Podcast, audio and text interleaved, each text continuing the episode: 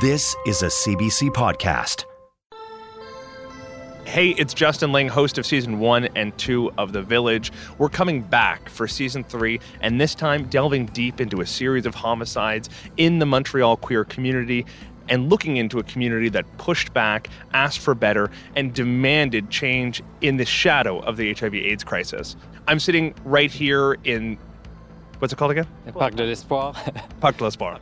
I'm sitting here with the host of season three, Francis Plourde. I'm really looking forward to this season of the show. It's going to be a bit different. It's not going to be me hosting. It's going to be someone who's actually a little more plugged into the Quebec community, to the Montreal queer community. Tell me what your approach is going to be here. You know, we're going to go back into the 80s, into the 90s. The world was a different place 30 years ago if you were gay or if you were a lesbian.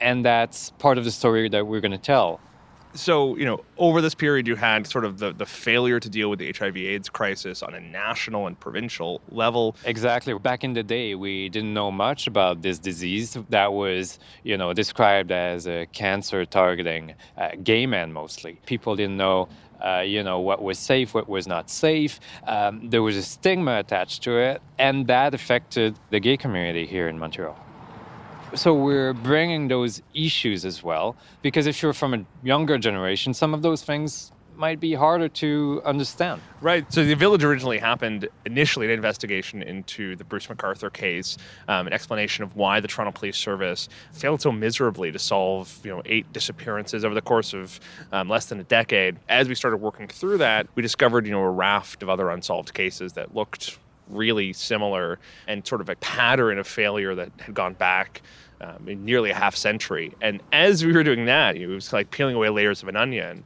Suddenly, there were other cities. There was Detroit, there was LA, there was New York, and, and notably, there was Montreal that seemed to experience exactly the same problem. And we dealt with it a little bit in season one. Um, you know, all of the similarities, all of the patterns that happen in Toronto repeating themselves in Montreal just a couple decades later.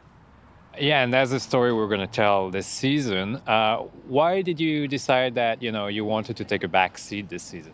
Yeah, so you know, I think a big part of the show is about having communities tell their own stories, and you know, I'm not from Montreal. I really thought it was important to have um, you know a more on the ground, you know, plugged in perspective, and really a big part of the village was to sort of create a format that other people could sort of adapt themselves. Uh, like I said, a big part of the problem is that these failures happen in city after city after city. And at a certain point, I can't just be traveling around the world uh, telling everyone their own stories. I really want queer communities in cities around North America, if not around the world, uh, to be doing this work themselves this archival work, this historical work, this sort of investigative work to figure out what went wrong and how we can avoid happening, it happening in the future. And that's what we'll be doing this season. Uh, we'll keep you posted. Can't wait. Neither can I. I'm Francis Plourde, and this is The Village, The Montreal Murders. Coming soon.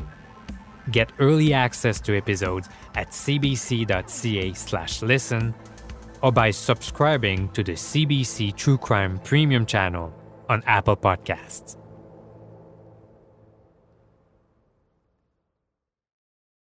For more CBC podcasts, go to cbc.ca slash podcasts.